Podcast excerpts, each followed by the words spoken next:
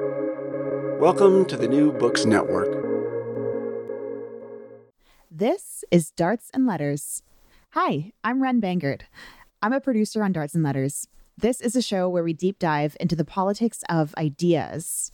We are delighted to be a member of the New Books Network community. And if you've been following along with our programming so far, you'll know that this is week two of our summer NBN series. We're presenting a selection of the greatest hits from the entire history of Darts and Letters in the lead up to our fall launch. Brand new episodes here on New Books Network starting in September. If you're new to the show, thank you so much for tuning in, and do go check out last week's episodes.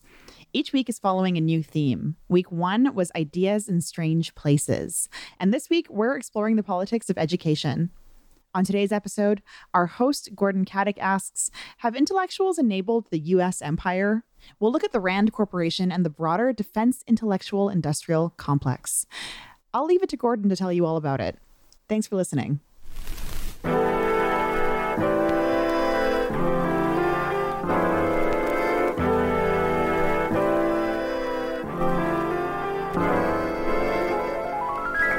From Cited Media, this is Darts and Letters. I'm Gordon Katic. Darts and Letters is a podcast about arts and letters, but for people who might hack a dart. We're a left wing show about ideas, about academia, and often about our technocratic overlords.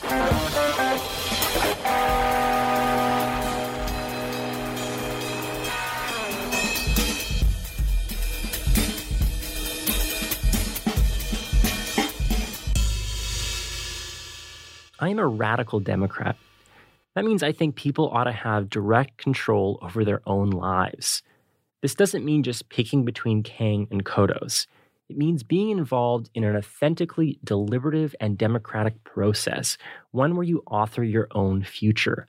And part of that has to be control over the workplace, the school, the city, wherever else you happen to be. You have to have a say.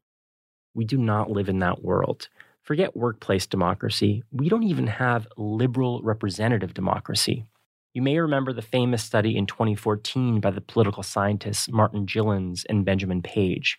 It concluded that, quote, economic elites and organized interest groups play a substantial part in affecting public policy, but the general public has little or no independent influence. Little or no independent influence. That means your opinions don't matter. Now, if you follow the Noam Chomsky or Howard Zinn tradition, you'll know there is an answer. Your preferences are never just going to be represented if you wait. That's too naive. To quote Frederick Douglass, power seeds nothing without a demand. So we have to be organized, and I think activism does work. Perhaps I believe it just out of self preservation because I have to. If I don't have that, what else do I have? So I choose to hope.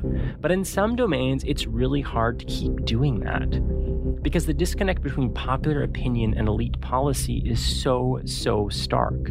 Here, I'm thinking especially of foreign policy, of war making, and of intelligence, the whole national security state apparatus. We just don't have much of a say the lead up to the Iraq War. People protested that. In fact, it was the largest protest ever. Didn't stop it.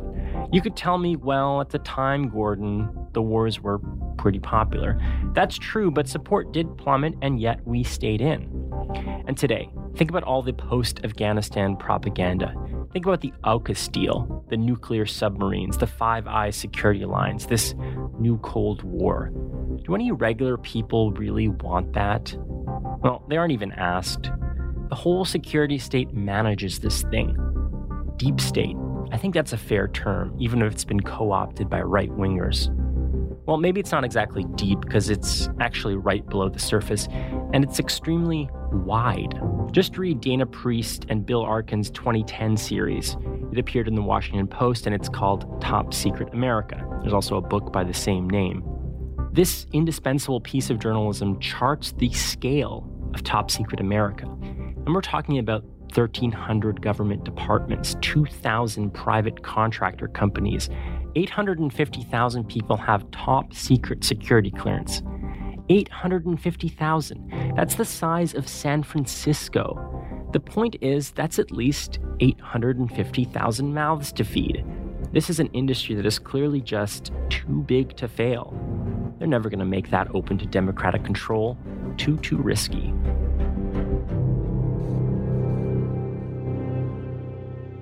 So, why do we have our forever wars? Isn't it obvious? It's the military industrial complex. Eisenhower's warning was prescient. People say that all the time, it's become a cliche, but there's usually truth to the cliches. Today, we're going to talk about part of that complex, a part that isn't always appreciated. In true darts fashion, we're going to talk about the thinkers. There's at least a couple types. You've got your defense intellectuals. These are people with grand and imaginative theories that inspire policymakers. This provides the intellectual engine of US empire.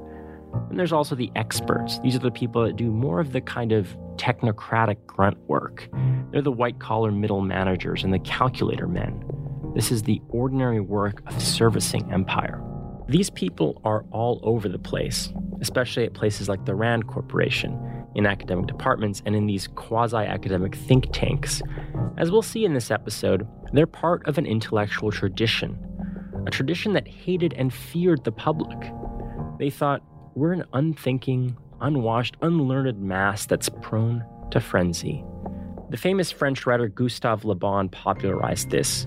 In his 1895 book, The Crowd, he argues that crowds don't really reason. In fact, they don't really use their brain, they use their spinal cords. This unthinking and unreasoning horde would be the downfall of liberal democratic society. And so, they had to be managed by competent and educated elites.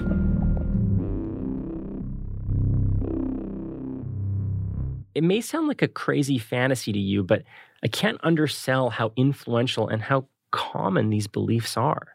In our modern technocratic society, elitism is everywhere. It's in government, it's in science, it's in academia, and it's in the media.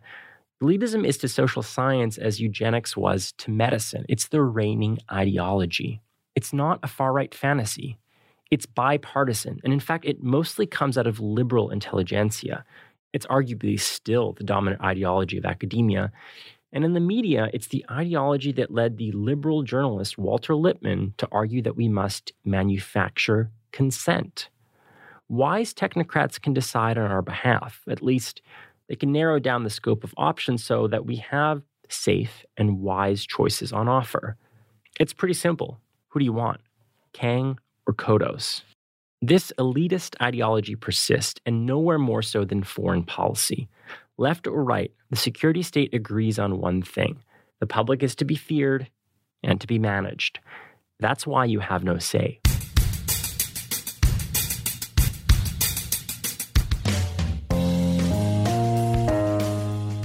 So, today on Darts and Letters, we stick it to the defense intellectuals.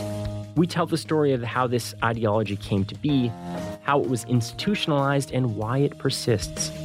I speak with historian and podcaster Daniel Bessner, and he exposes the defense intellectual complex.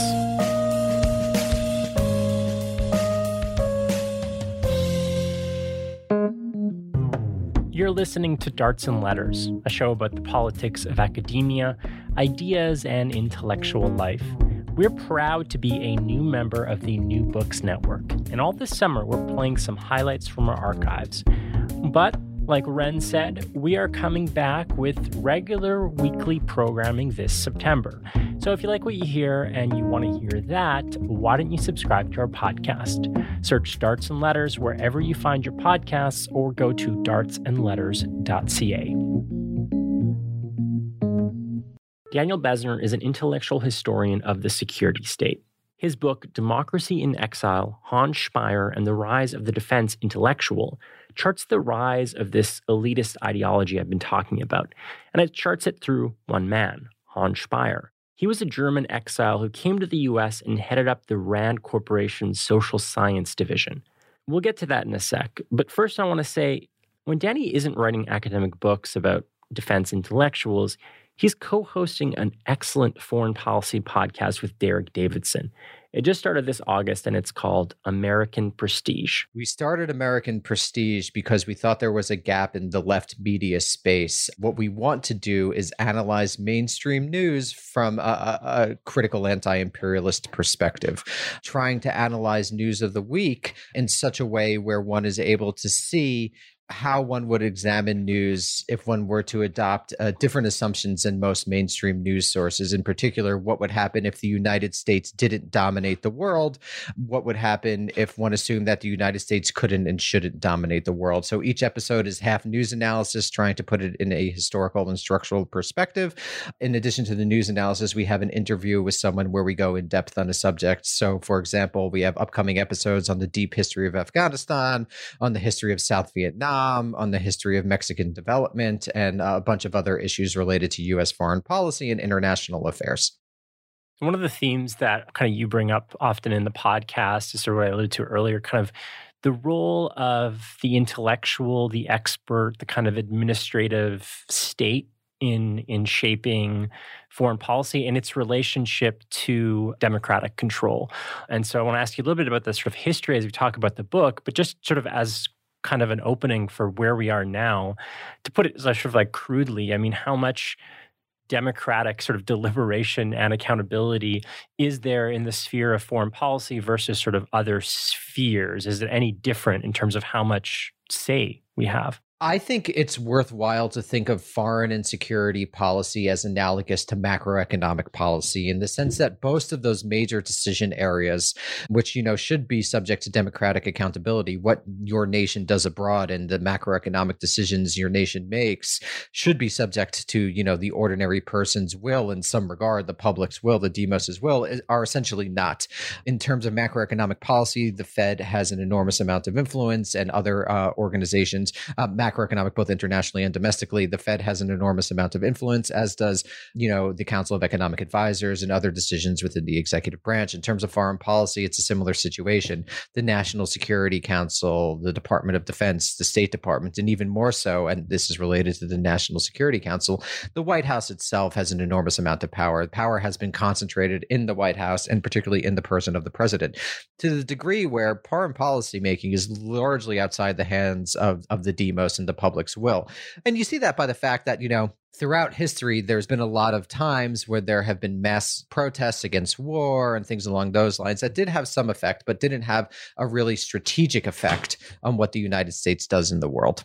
What about the intellectual? Where do they sit? Sort of like where we are now? Like, are they in universities, quasi university outfits? Like, where does foreign policy sort of idea making happen? A lot of it happens in something that I've termed the military intellectual complex. So people are familiar with the military industrial complex, which refers to basically the confluence of defense contractors, Congress members who rely on these contractors for pork, and other capitalist interests and uh, political interests in basically having war in order to make money.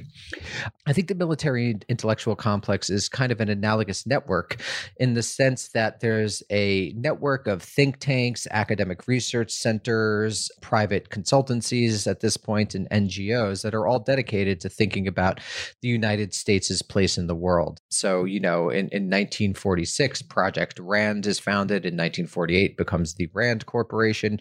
And that really becomes the first modern think tank. There are antecedents like the Council on Foreign Relations or Brookings, but it's really at RAND that the modern think tank emerges. And over the course of this following decades, it, it multiplies and you get a bunch bunch of different organizations, both you know nominally private, like the Center for Strategic and International Studies or the Hudson Institute, and also think tanks or academic research centers connected to universities, where people are really dedicated to thinking about the United States' role in the world. And when you're talking about a think tank like RAND, you know its primary contractor is the government, and it diversifies over time, but initially it's the government, and that's true for many of these think tanks.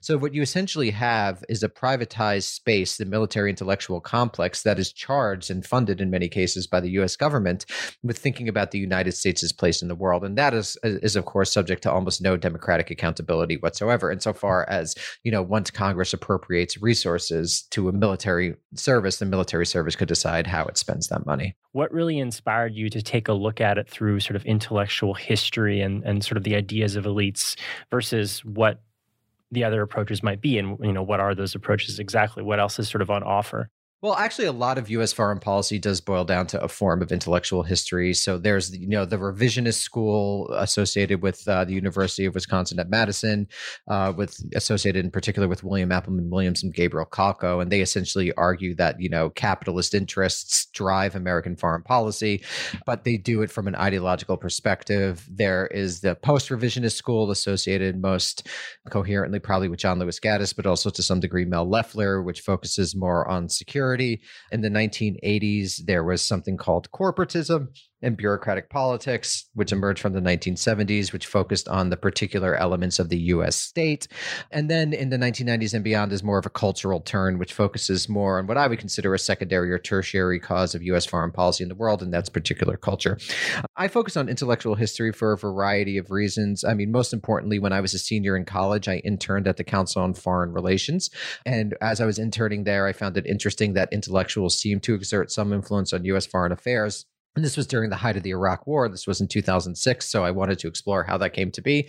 And I also think it's a useful way, particularly in moments of change, to rethink some of the fundamental assumptions about the United States' role in the world and how foreign policy is made, is by focusing on intellectual history, by focusing on, on the ideas that undergird why we do what we do, both in the world and why we make foreign policy in the way that we do at home. Yeah, the influence of these intellectuals really does stand out in your work. They're fascinating characters. But one thing, and sort of like a kind of a macro question, I think there we have this broader discourse, especially now, of sort of like thinking of populist kind of post-truth politics, and and there's kind of a, a liberal panic about sort of intellectuals and scholars essentially having no influence, which clearly isn't right. But how is it that in this domain, at least, they they really do seem to have um, quite significant purchase when perhaps within others, you know, I'm thinking of sort of like climate policy or something like that, they may have less of an impact. The problem with you know the liberal criticism of expertise or like the decrying of the lack of expertise is that you need to look at both sides. On one hand any industrial post-industrial society is going to require experts. Things are just too complex that you know citizens aren't in the words of walter lippmann able to be omnicompetent able to you know direct affairs on every single issue. That's just not possible. And on the other hand you have to just admit experts have constantly fucked up. I mean like yeah. from korea to vietnam to iraq experts have constantly fucked up. And that's also true in terms of uh, um, economic policy. Look at the 2008-2009 recession. So you also have to look at the failures of expertise in light of the fact that i do think some form of hierarchical expertise expertise is necessary to govern in a modern state. So, Democracy in Exile, Hans Speier, and the Rise of the Defense Intellectual, your, your book from 2018, if I remember correctly. You know, one thing that sticks out just like right in the beginning, in the way you characterize him as kind of like a guy on lists or something, as like one of the most important and famous intellectuals, public intellectuals, but kind of low on the list. And, you know, when I think of defense intellectuals, when the sort of average person thinks of them, they might be thinking of, you know, Kissinger or I don't know, there's probably others. What was it that sort of drew you to him and wanting to focus the book so much on, on his work versus sort of other options and how would you situate him next to those types? Well, what drew me to Speier was just I was looking at biographies of people and his path from social democrat in Weimar, Germany to founding head of the social sciences division at RAND was to me a very compelling one. And I wanted to trace that journey. So oftentimes academics focus on thinkers who write great books, someone like Hans Morgenthau or Hannah Arendt. But I think that frankly, those people are just much less influential on how foreign policy is made because they weren't working within the apparatus of the state itself. Focusing on Speier allowed me to focus on someone who was a genuine intellectual and a genuine thinker who nonetheless had a crucial role in building these state structures that still exert such an enormous influence on U.S. foreign relations and U.S. foreign affairs. So, if you give me sort of like a little sort of kind of cold Notes biography from, you know, his sort of early days in Weimar Germany to when he arrives in New York. What happens in his sort of early years? I think Speier is indicative of a broader trend that happens in, in the transatlantic context, both in the United States and in Germany and elsewhere throughout Western Europe. And that's a, a general disillusionment with the idea of mass politics. One of the, the gambits that sort of socialist and left wing movements made at the turn of the 20th century was that, you know, you, you'd argue in favor of democracy. And once you have mass democracy, people would naturally vote in favor of their economic interests and their economic interests were socialists. But what someone like Speier begins to conclude over the course of the 1920s and the 1930s, as he sees the rise of movements like Nazism on the right and communism on the left that are hostile to parliamentary democracy, is that many people are actually don't don't have the ability, or they're either too ignorant or disinterested in politics to you know make the quote unquote right political choices, which in this case would be an, an adherence to some sort of social democratic politics. He becomes increasingly skeptical with mass politics over the course of the late 1920s and early 1930s 1930s. And once when Hitler eventually rises to power in 1933, when he's appointed German chancellor in January 1933, it's a big caesura. When when someone like Speier begins to conclude that the major battle of the day really isn't between capitalism and communism or socialism, but is rather between those who are pro-democratic and those who are anti-democratic. And you see a lot of similar language used today amongst amongst liberalism, right? This is a founding moment of liberalism. And so I think it's that conclusion that really guides him for the rest of his life: the trauma of Nazism and the and the traumas of mass politics, um, and and the fact that he attributes Hitler's rise really to a, a mass political formation uh, leads him to become ever more skeptical of democracy. The problem, however, is that you know to be a, a Democrat, you need to believe in democracy. So what Speier winds up doing is he winds up constructing an argument for crisis, which essentially uh, argues that because there's a crisis first with Nazism and as after uh, the end of World War II and the advent of the Cold War with communism in the Soviet Union, it becomes legitimate to essentially create institutions that remove ordinary people from the political process. Um, and Speier is in particular thinking of an organization like RAND because he thinks intellectuals are crucial members of, of a society and a state. And it's just how, what particular role intellectuals are supposed to play changes over time. So when he believes in mass politics, he essentially argues intellectuals should play an educative function. They should educate educate the masses to make the right political choices. But as he adopts a more and more jaundiced view of mass politics, he essentially argues that intellectuals should directly connect themselves with state power makers and decision makers and there and use their influence not on the demos on the public, but on the elites who actually make decisions. And it's through that path that he winds up becoming one of the founders of RAND's uh, social science division, the first head of the RAND Corporation social science division, a position that he assumes in 1948. This period is really, really fascinating for people who don't know it. I mean, this sort of like turn of the century to kind of the post-war time, where, like you said, there's this sort of kind of cottage industry of like democratic realists, like people who don't really believe in in the capacity for self-governance or even anything like approximating truth in politics or anything like that. I mean, he see him as sort of a piece of Lippmann and Le Bon, and you know, the sort of like ideas of the crowd as an unthinking, undifferentiated mass, which you know then gets kind of used by people like Bernays and the whole PR communications and propaganda infrastructure of sort of of which he's a part if you can kind of like historicize these these figures a little bit and so like why they come up i mean because this writing i mean especially with Le Bon and lippmann i mean it's it's starting before the war like it's starting before nazism and you can see early kind of iterations of it. So where does this kind of like jaundiced view of um of democracy really kind of like spring from? What why does it come up so I think it's inevitably connected to the rise of mass politics.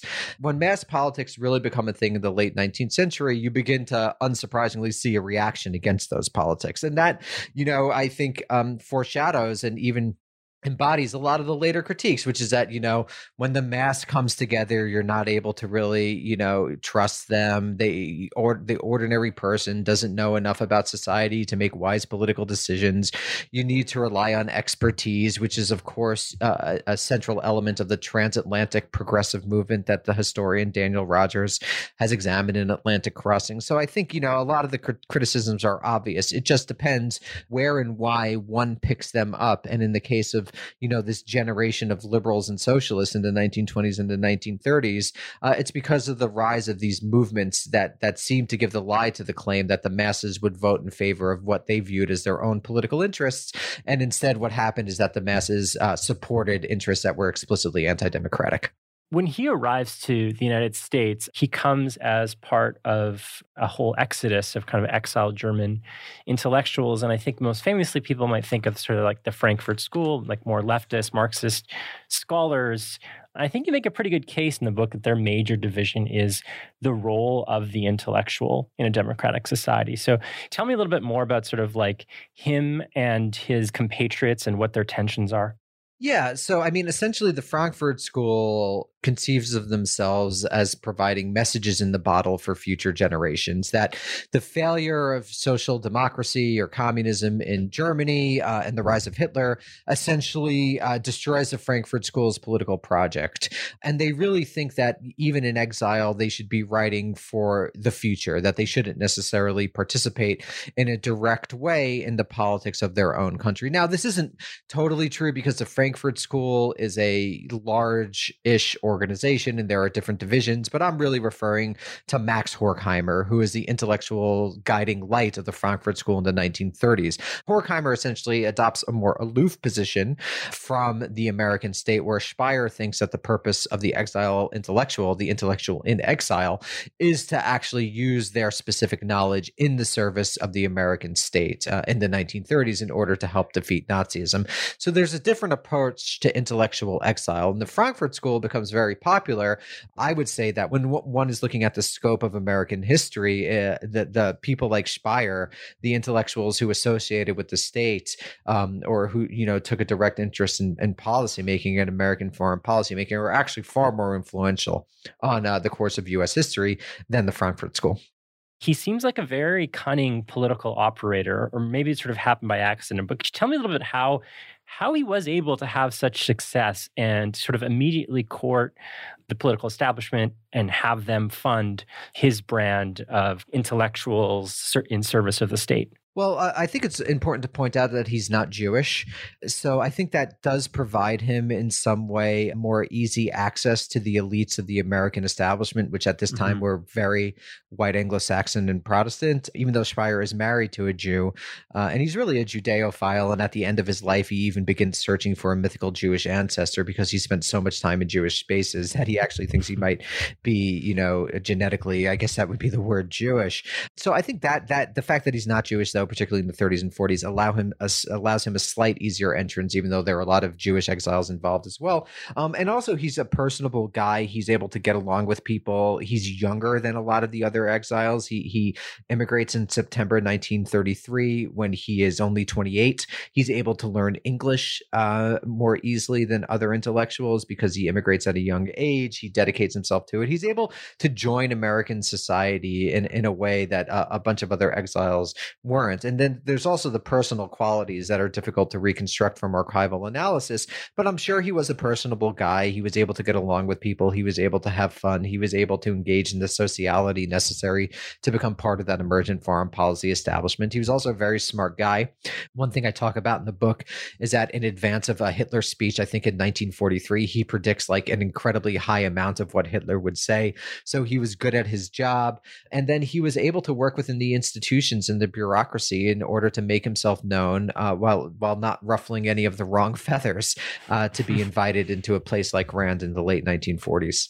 So Rand, I mean, in this early period of Rand, I like thinking about it as a kind of quasi academic institution.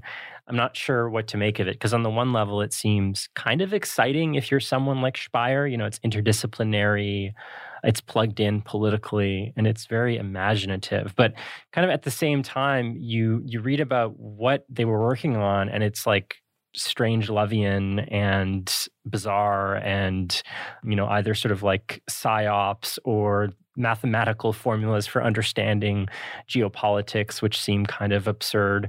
What did you kind of make of what speier and the whole crew there in the social sciences division was doing in the early days of Rand. Well, I think they thought of themselves correctly as part of the intellectual avant garde. And this is an idea that Sharon Ghamari-Tabrizi develops in her book about Herman Kahn, another Rand analyst, is that it was fun and exciting to be at Rand. The United States, to these in these people's opinion, had, had essentially seized the mantle of Western civilization because Europe had destroyed itself and had the ability and desire to dominate the world and to basically lead it on a progressive path. So when you're working at Rand in favor of what we would today criticize as the American security state, they viewed it as you know a, a genuinely progressive force. It had just defeated Nazism. It was going to basically make the world into a, a progressive space. And so I think people invested their hopes in the American state to, due to a variety of reasons. I mean, someone like Speier was literally saved by it, uh, and he literally used the apparatus of state to defeat a, a horrible um, enemy in, in, Nazi Germany. And so uh, I think there was a lot of um, faith in that state, and I think you know a lot of the ideas that we would t- today consider like a little bit wacky. You know the social scientists talk about like handwriting analysis or using psychoanalysis to develop like operational codes of how other governments functioned. Was i think uh, um, an example of the ferment of social science at the time and the fact that there was a, a, widespread hope that you know the techniques and tools of social science would be able to be used to allow you to manage uh, international relations. And of course this is an idea that first comes about in the late 19th century during the rise of the progressive movement when um, people are uh, are really arguing that you know you'd be able to use the new techniques and technologies of modernity to manage society in, in a very particular way and push it along a, a, secularized progressive path. And i think this is what they believed. And they are you know in sunny california well speier isn't there in speier the social sciences division is based in washington d.c until 1957 but he's constantly coming out to california. And so there's this belief that you know you're on the frontier literally in Southern California and also on the frontiers of knowledge. And there's a lot of intellectual excitement at Rand because the government's giving you a lot of money to, you know, approach international affairs in interesting and new ways. It was a part of like selling it to the academics that joined that sort of progressive optimism, like almost seeing it as kind of an anti-war position, like oh, absolutely, war is yeah. inevitable, so we have to like do it responsibly in a framework that minimizes it and minimizes its most deleterious effects. Is that what convinced a lot of people? Yeah, well, I mean, in these guys' worlds, you got to remember they're born or young children during World War One. That's followed immediately by World War Two, and then they they basically very quickly analogize the Soviet Union to Nazi Germany, mostly because of Stalin uh, and because of ideas about quote unquote totalitarianism. So I think for these guys, they viewed war as endemic, and so what you needed to do was make war more rational, more humane, use the tools of social science to study it. Now, this is important. I think this is an important distinction because Speier was very much not a game theorist. He was very much not a quantitative ana- analyst, right? So Rand is famous for its development of game theory and sort of models of war. But that actually occurred in the economics division at Rand. In the social sciences division at Rand, people were much more into qualitative approaches because they thought international relations was necessarily a sphere in which judgment would have to prevail, that you wouldn't be able to model international relations because human interactions were simply too complicated. So someone like Speier adopted sort of a rationalism in terms of you know using tools of social science while also rep- um, recognizing that there was an inherently irrational element to international politics that you you'd never really be able to bridge uh, that gap. But nevertheless, you'd be able to use the tools of social science to make war somewhat more rational and therefore somewhat more humane and somewhat less deadly. In this period, I mean, how would have Speier's like academic colleagues thought about this, but they've been sort of excited about his kind of integration in the state and and believed the progressive kind of branding of Rand, or would they have thought like, oh, you're a sellout? They would have believed it. Very few people at the time were like critical. That's really an um, artifact of the 1960s when people become much more skeptical of the American security state during and after Vietnam. That is really the downfall of that ideology. But in the 50s, this was not considered like a particularly dramatic position or a particularly out there position so, so kind of like appraising it generally as kind of an academic project. I mean, what what work was done there by Speier? I know he did a lot of sort of on propaganda and, and psychology, but I mean, was it a value the kind of work that he produced at Rand? That is kind of a a, big question. I think he had his most influence on uh, psychological warfare policy in the early 1950s when he was sent as an ambassador to um, uh, not as like uh, not a literal ambassador, but he was basically sent to to Germany to analyze um, the facts on the ground, and he argued that there was a small window for the United States to use propaganda to try to you know instantiate some sort of opposition in East Germany, which I think does affect U.S. policy toward East Germany, communications policy in particular, and helps spur the East German uprising of uh, December 1953.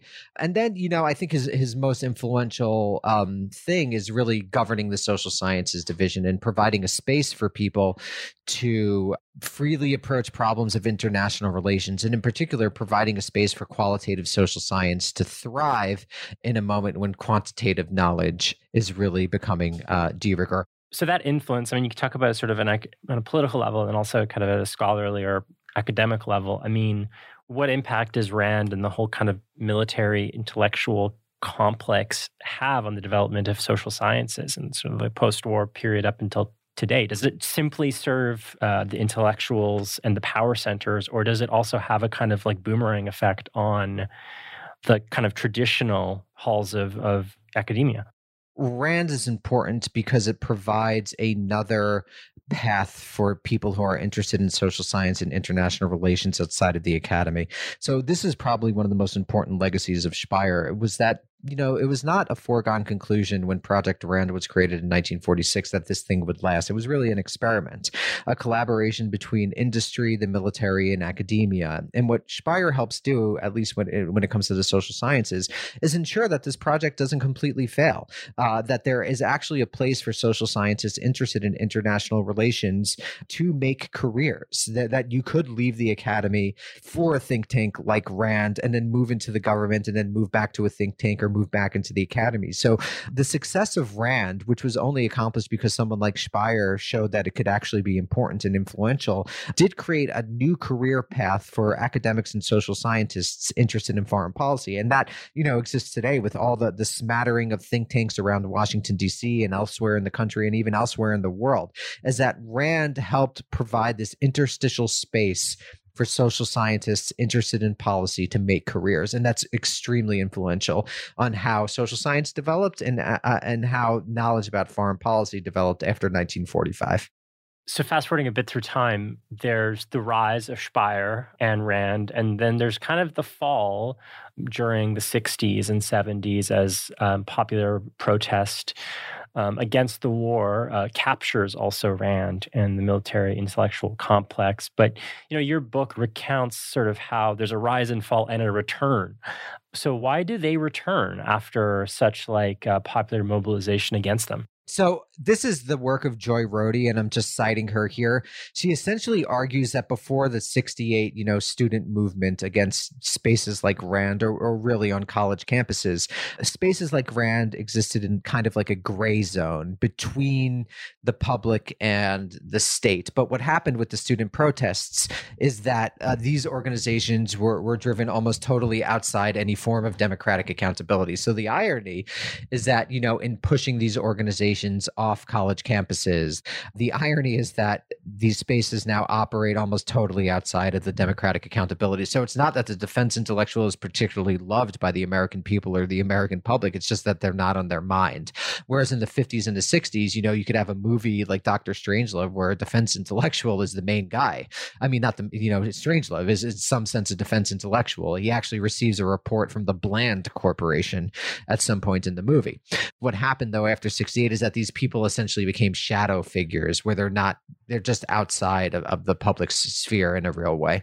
Does he ever consider the question of like democratic um, accountability for experts or perhaps how such unchecked and um, kind of like secret power may corrupt an intellectual? How would you kind of appraise his philosophical or sort of like political theory approach to understanding the sort of role of the expert in relation to the masses basically what someone like Speier never considered due to the traumas of his particular life experiences was that this faith and expertise might be misplaced. That the fact that someone could know more uh, about a particular subject, yet still lack the judgment and will to make right decisions. Though Speier did recognize that at, at points, you know, he created uh, the political simulation, what we would think of as the Model UN at Rand, and one of those, one of the reasons he created it was to make sure that you know these people understood that his decision makers understood that judgment and wisdom was was just as crucial as knowledge. So he did appreciate appreciate that. But I guess maybe his problem was that he was too dismissive of public accountability and the demos, and that he thought that the experts would essentially function in a self-regulate, uh, self-regulating way. And I think you know the last twenty years since Afghanistan and Iraq have demonstrated is that you know experts launder themselves, even though they make horrible decisions over and over again. They're not pushed out of polite society. So that self-regulatory function or that self-regulatory mechanism that Speier, I think, essentially assumed just doesn't doesn't function in actual history. And that's why you need the demos uh, to exert much more influence on policy making and who gets to make policy and where they get to make policy than it currently does. It takes us full circle to the question of sort of foreign policy and democratic control. And I'm wondering, you know, maybe to wrap up here, if we can, to the best we can, sort of appraise the ideology, because on some level, I think your book is understanding, if not sympathetic, of like Speier's particular historical circumstance and the effect of Nazism. You know, but it also says like nowhere in all his writings does he ever consider the question of like democratic accountability for experts or perhaps how such unchecked and um, kind of like secret power may uh, corrupt an intellectual. What's your theory? I mean, you said that the expert is sort of necessary, especially in these sort of domains. How do you enshrine an expert, but also make them accountable? What is that? What might that look like? This is the question that we have to figure out. I don't have a, a, pat answer because we'd have to really figure out exactly how the security state functions, where power lies, how decisions are made, and it's such a enormous and decentralized um, system that it's it's there's not just one answer. But I think going forward, we need to think more broadly about how to meaningfully connect the, the, the demos, the people, to some of these very crucial decisions about what the country does um, both with itself uh, in terms of domestic security policy and economic policy, and also in terms of abroad, given the sheer power of the American empire.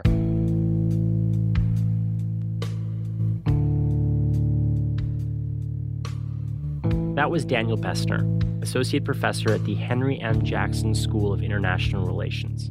That's at the University of Washington. Bessner is author of Democracy in Exile Hans Speier and the Rise of the Defense Intellectual that came out in 2018 from Cornell University Press. And he's also co host of the podcast American Prestige. Check it out. You can find more about Daniel Bessner in our show notes and on his Twitter feed at DBESSNER. And that's it for this week's episode of Darts and Letters. Our lead producer is Jay Coburn, and our assistant producer is Ren Bangert. Our managing producer is Mark Apollonio. Research from Dave Moscrop. Our marketing assistant is Ian Sowden. As always, our theme song and outro is composed by Mike Barber, and our graphic designs are done by Dakota Coop. And I'm your host and editor, Gordon Katic. Send us feedback by emailing the show. The address is darts at citedmedia.ca. Or you can tweet us at darts and letters. While you're there, help boost the show. Don't forget to subscribe to our new YouTube channel where we have extended interviews of many of our guests. Darts and Letters is supported by our generous patrons. Join us and join them by going to patreon.com forward slash darts and letters. Patrons get content a day early. This is a production of Cited Media, and we're backed by academic grants that support mobilizing research and democratizing the concept of the public intellectual. The founding academic advisor of the program is Professor Allen Sens at the University of British Columbia. Thanks for listening. Check back in next Friday.